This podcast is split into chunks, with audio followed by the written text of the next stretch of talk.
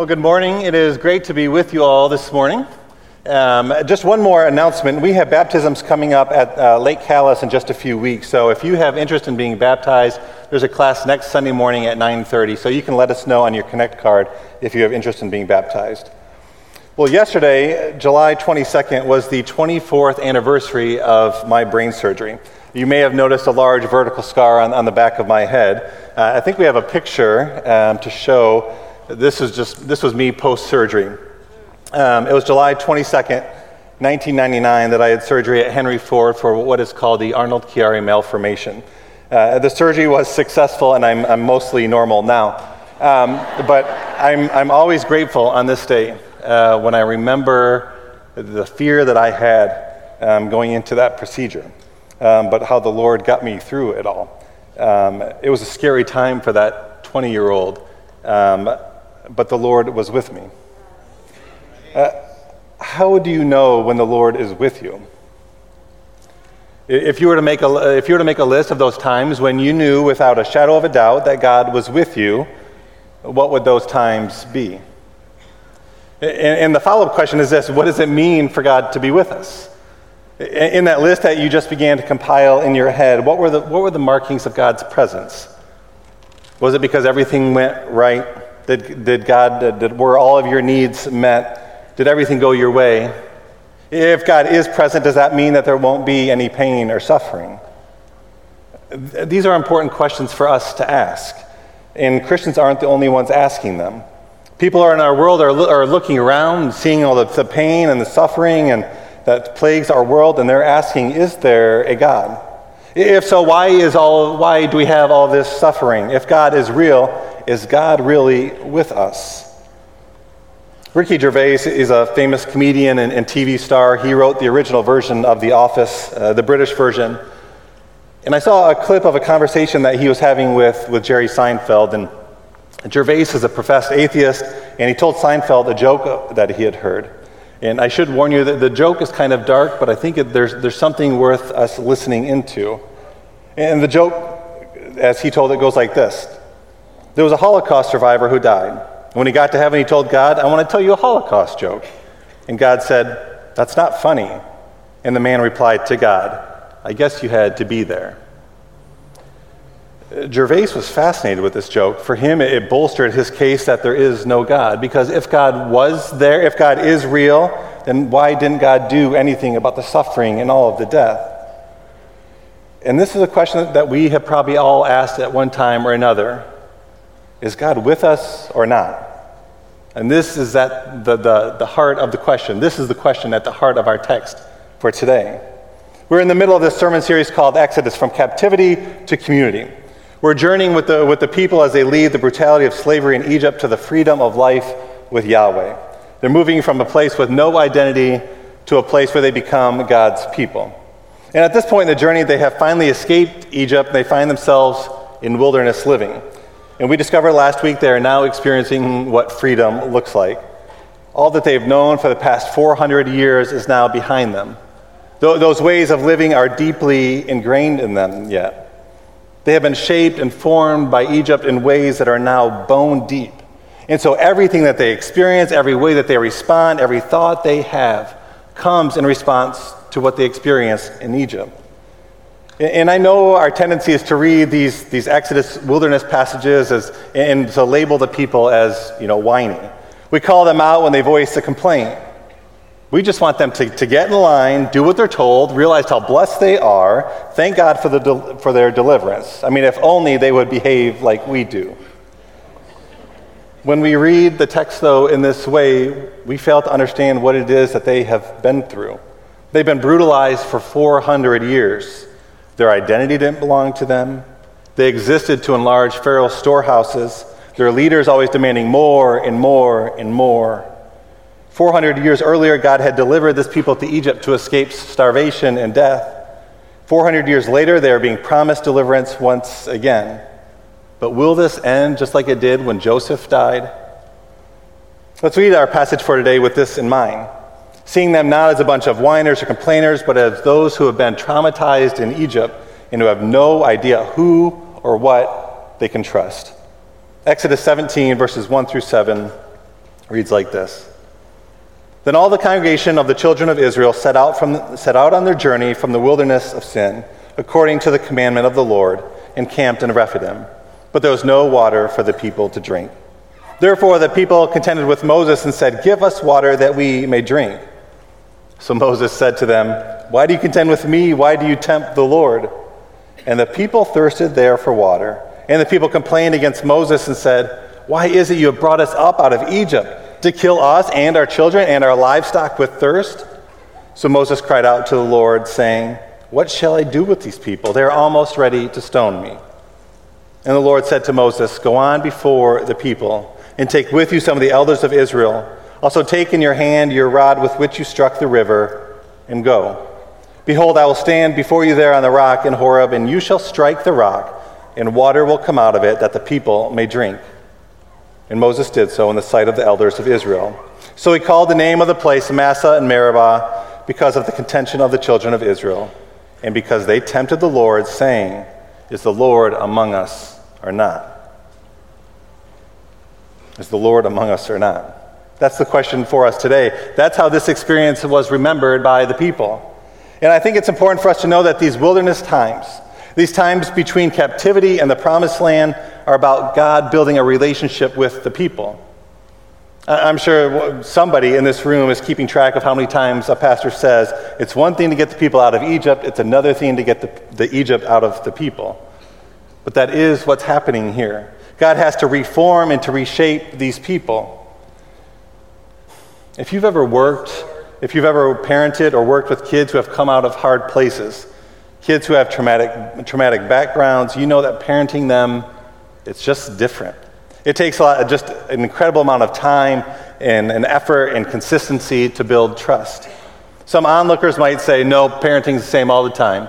You just demand obedience, and obedience you'll get. Well, that's just simply not true. There's a newer type of therapy called trauma informed therapy.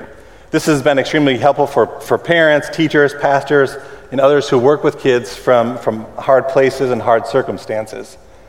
The, goal isn't obedience at all costs. The point is to develop trust, to deepen the relationship. Trauma informed therapy recognizes that people's actions are a response to what they've been through. I read an article recently about a mom and her foster child. And I want to read a portion of that article. This is the mom speaking. She says, Tonight, after, after two, two and a half years of living here, my oldest son sat down at the table with us. He was about to chow down when I stopped him and asked him what in the world he was doing. He said, I've made myself dinner, but it isn't cooked. I can, I can cook that, you know. Well, I wanted to eat something I used to eat a lot with my old family. So we sat down and I asked him to tell me about it. He said that they, they wouldn't feed him due to being passed out, and he would have to make dinner for himself and his, and his brothers. They were two and four months when they came to us.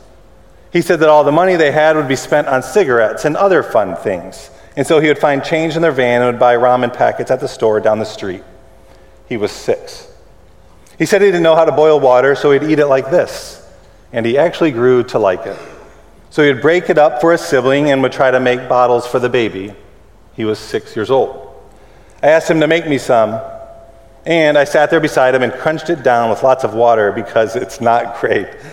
And he just started talking about how the first time I made them ramen, he wouldn't eat. He wouldn't eat it. And I told him I, re- I remembered. He said it's, it's because it reminded him of his ramen packets, and he didn't trust me. He said he isn't sad, he's not with his old family anymore. Those were his words. But that sometimes he likes to remember how strong he had to be. I write this, she says, so everyone knows. Trauma isn't healed quickly, sometimes never. And adoption doesn't erase the past or the memories. Kids can change, they will change with love. And never give up on a kid because they are hard. This, this is what we're dealing with in the wilderness. And it doesn't matter that these are not just kids.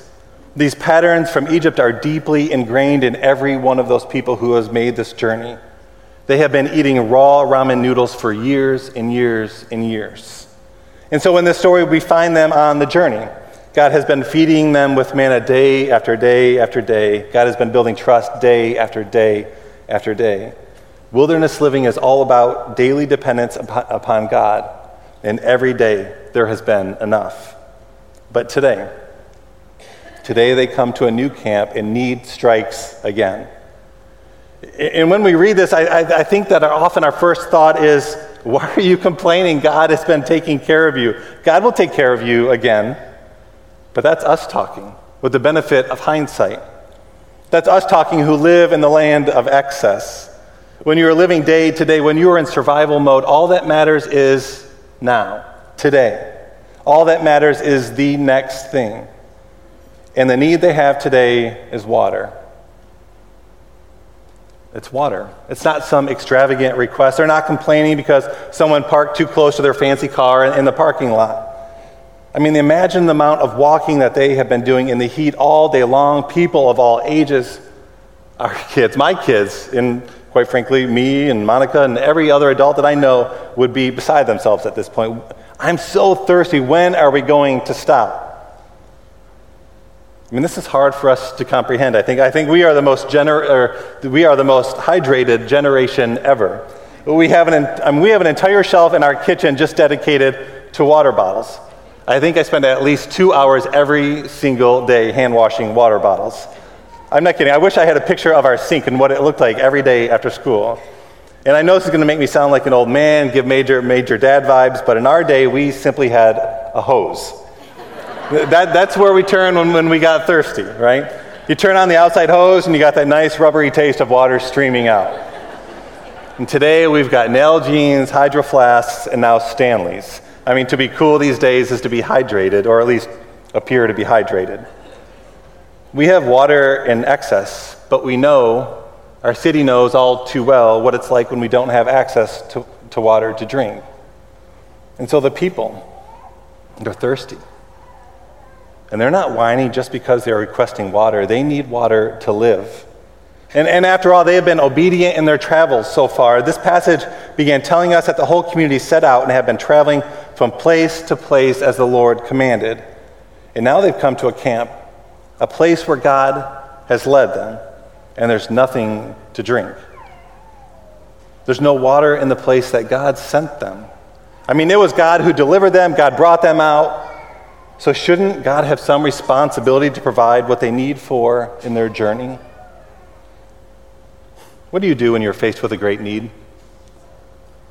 Do you think logically? Do you begin to, do you begin to reason about the last time that you had a need and you, and you trace all the steps to remind yourself how that need was met? Well, the people, they just simply respond out of their history. They, they respond in the ways that Egypt has taught them to respond. And so they demand action from their taskmaster, from the one leading them. And so they call out Moses for getting them to this place where they could die of thirst. And Moses, he responds like any of us would. He redirects. He's like, um, Excuse me, this was not my plan. If you have beef, beef, you need to take that up with the Lord. But yet they persist. They don't know this Yahweh. They know Moses. They know this guy, the one that they can see. And this scene is, is set up like a courtroom, and they are taking Moses to court for not upholding his end of the deal. According to all of the available evidence, there is no plan here. They are going to die. This has all just been one big ruse. They have been duped and are going to die out here in the wilderness. And it doesn't appear that they're playing around. For Moses pleads with God to help, saying that they are going to stone him. Stones would be the death of him. So Moses has been put to the test. Yahweh has been put to the test. How is Yahweh going to respond? and to a people coming from a hard place, having left their surroundings that they knew. Even though it was brutal, it's what they knew. And now they find themselves dying of thirst. What are they, what are they going to learn about Yahweh in the midst of the wilderness, in the midst of this dire situation? God's response is a little odd. God, God doesn't speak to the people directly, He doesn't calm their fears and doubts with, with direct speech. Instead, God calls, continues to use Moses, a staff, and a rock. God calls Moses and some of the elders out from the people. It's as if they need to get beyond the murmuring, the grumbling, the group think, so that they can see God rightly. The leaders need to witness what it is that God is about to do. They need to get a story that they in turn can tell others. And the Lord tells them, beginning at verse 5, Go on before the people and take with you some of the elders of Israel. Also, take in your hand your rod with which you struck the river and go. Behold, I will stand before you there on the rock in Horeb, and you shall strike the rock, and water will come out of it. The people may drink. Amen. Did you notice some of the things that God said? Did you notice some of uh, what we can call hyperlinks? God uses God calls to mind the rod or the staff in the river. This is a reference to when God instructed Moses to strike the Nile and the water turned to blood. And God has plans for this staff once again. Then God calls to mind a rock. Remember Moses saying that he would be killed because the people wanted to stone him? A rock, a stone would end him. So keep this reference in your pocket for a minute. And then this is all taking place at Horeb. That's the place where God appeared to Moses in a burning bush. Weeks ago, Pastor Tyler reminded us that Horeb was that place on the far side of the wilderness where Moses was tending sheep. And that place that was most certainly nothing like the, the palace that he had known earlier in his life. Moses was on the outs, and God met him there. And Mount Horeb will be the place where God gives the people the ten words, the ten commandments as we know them. And what, what I love about these 10 words is that they aren't meant to function like a, a, a set of arbitrary rules. In, in that culture, at that time, people worshiped many gods. And they never knew what it was that the gods wanted from them. So they lived in constant fear. They, they, and so they made all kinds of offerings to try and appease these gods. So when Yahweh gives the people these 10 words, God is giving them a gift. God is revealing God's very self, God's character to the people. It's an act of self disclosure. It's meant to alleviate their, their fears, not to impose something heavy uh, on them. It's a beautiful act of vulnerability on God's part. And here in our text, God is doing the very same thing. God invites Moses and the leaders to witness another act of self disclosure. God stands before them, but it's not God who strikes the rock. It's Moses. It's Moses with that very same staff that once brought, turned the water into blood. That one changed it from, from life to death. And, but now, Moses strikes it, and out of the rock, water flows. It's as if it's not about Moses or the staff or the rock. That which brought about death now bursts forth with life. And the, and the rock or the stone that Moses thought might be the end of him, it's a rock that opens up and gives life Amen. the rock opened and gave life. In the midst of the wilderness, the place that was thought to be God forsaken, God gave the people water, gave, God gave them life from a rock. And maybe some of you are ahead of me already, but this got me thinking about Jesus. In many places, Jesus is referred to as a rock. He's the solid rock on which we are to build our foundation. He's the cornerstone. And Paul even says that Jesus was the rock that gushed forth water in the desert. And when Jesus came to the end of his life, he's led out of the city alongside a road in a God forsaken place and was crucified there. And this is how John tells the story. John chapter 19, verses 31 through 34. Now it was the day of preparation, and the next day was to be a special Sabbath. Because the Jewish leaders did not want the bodies left on the crosses during the Sabbath, they asked Pilate to have the legs broken and the bodies taken down. The soldiers therefore came and broke the legs of the first man who had been crucified with Jesus, and then those of the other. But when they came to Jesus and found that he was already dead, they did not break his legs. Instead, one of the soldiers pierced Jesus' side with a spear, bringing a sudden flow of blood and water. Jesus, the rock, the rock of all ages, the foundation of everything was dead. There was no life in him. Yet when they pierced his side, blood and water flowed out. It is blood and water that, that gave life, that sustains us. And there in the body of Jesus the Savior, blood and water poured out. So, what does this have to do with our question? The question that was behind the Israelites' grumbling and lawsuit against Moses. What does this have to do with the question our text ends with, which is Is God among us or not? This story from the wilderness, according to verse 7, is remembered as the place where the people tested God. But when we read this, we see from our perspective now that this story can be remembered as the story of God's faithful presence. In the midst of their severe need, in the midst of their questioning, in the midst of a God forsaken place, God moves in, provides for what they need. That question is God among us or not? That, that word for among is really asking, is God with us? Does God get us? Does God know what we're really going through? It's an intimate word. It's saying, is God in us? Does God know our hearts and our stomachs? Does God know us to the core? And the good news of this story is that God moves in among them and gives them life. In the same way, Jesus moves in among us, with us, in us. He dies for us, He dies with us. Amen. There's a book that I read a long time ago. Uh, it still haunts me. It's, a, it's written by Holocaust survivor Elie Wiesel. And the book is called Night. It's about his experience of living in the death camps of Germany during World War II. And there's a passage in, in the book, in one line in particular, that gets me. I want to read a portion of that. He says, One day, as we returned from work, we saw three gallows, three black ravens erected on the Appelplatz.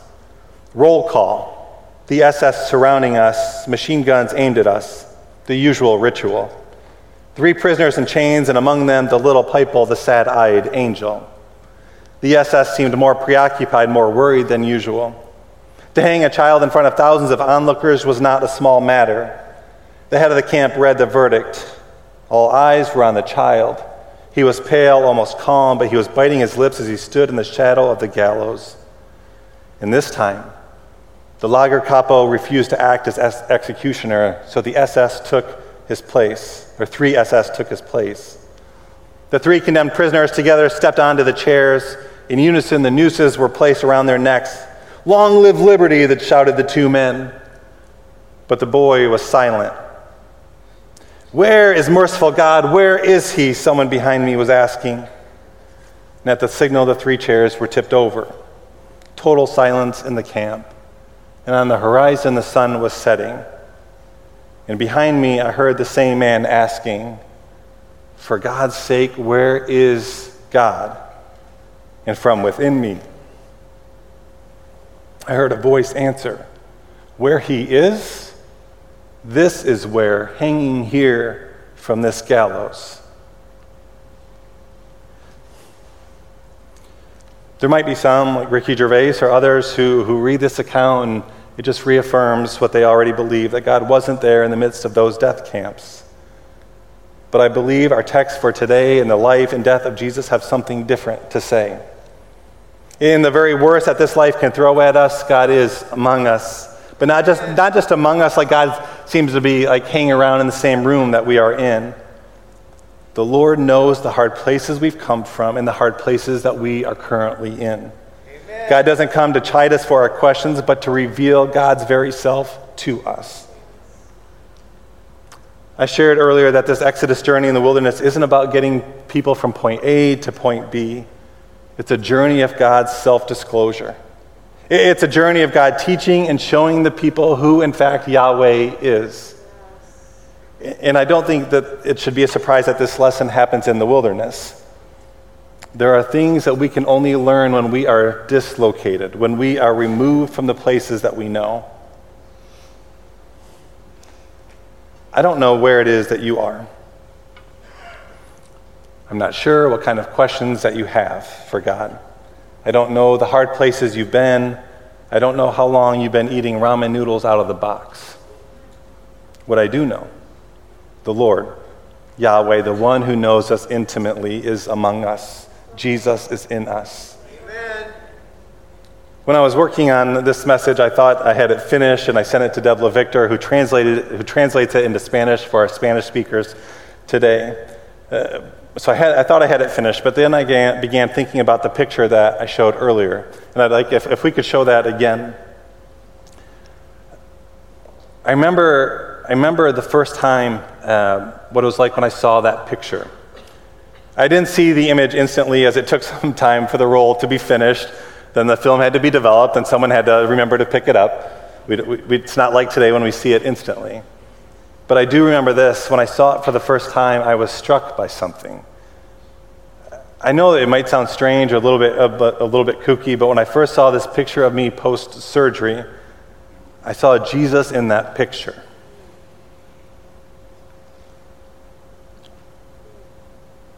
In that hospital bed, surrounding me, shining through me.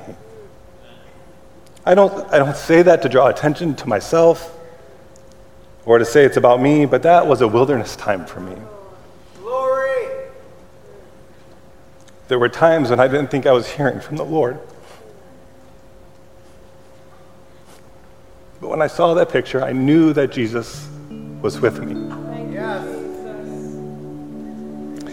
What's funny is I just put this together over the weekend as I was thinking through the sermon some more. When I came to after surgery, my pastor was there.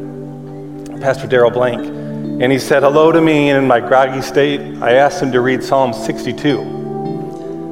And Psalm 62 opens with these words Truly, my soul finds rest in God. My salvation comes from him. Truly, he is my rock and my salvation. He is my fortress, I will never be shaken. The middle of my own wilderness, there was a rock.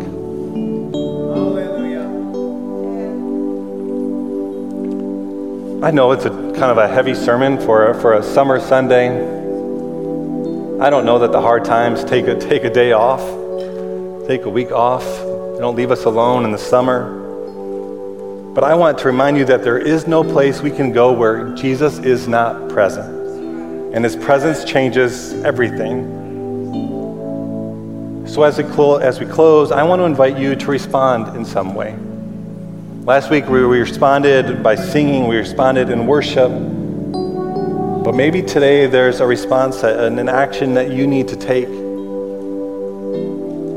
I invite you, as Nate leads us in the song of response, to respond to the one who can bring life where there is only death.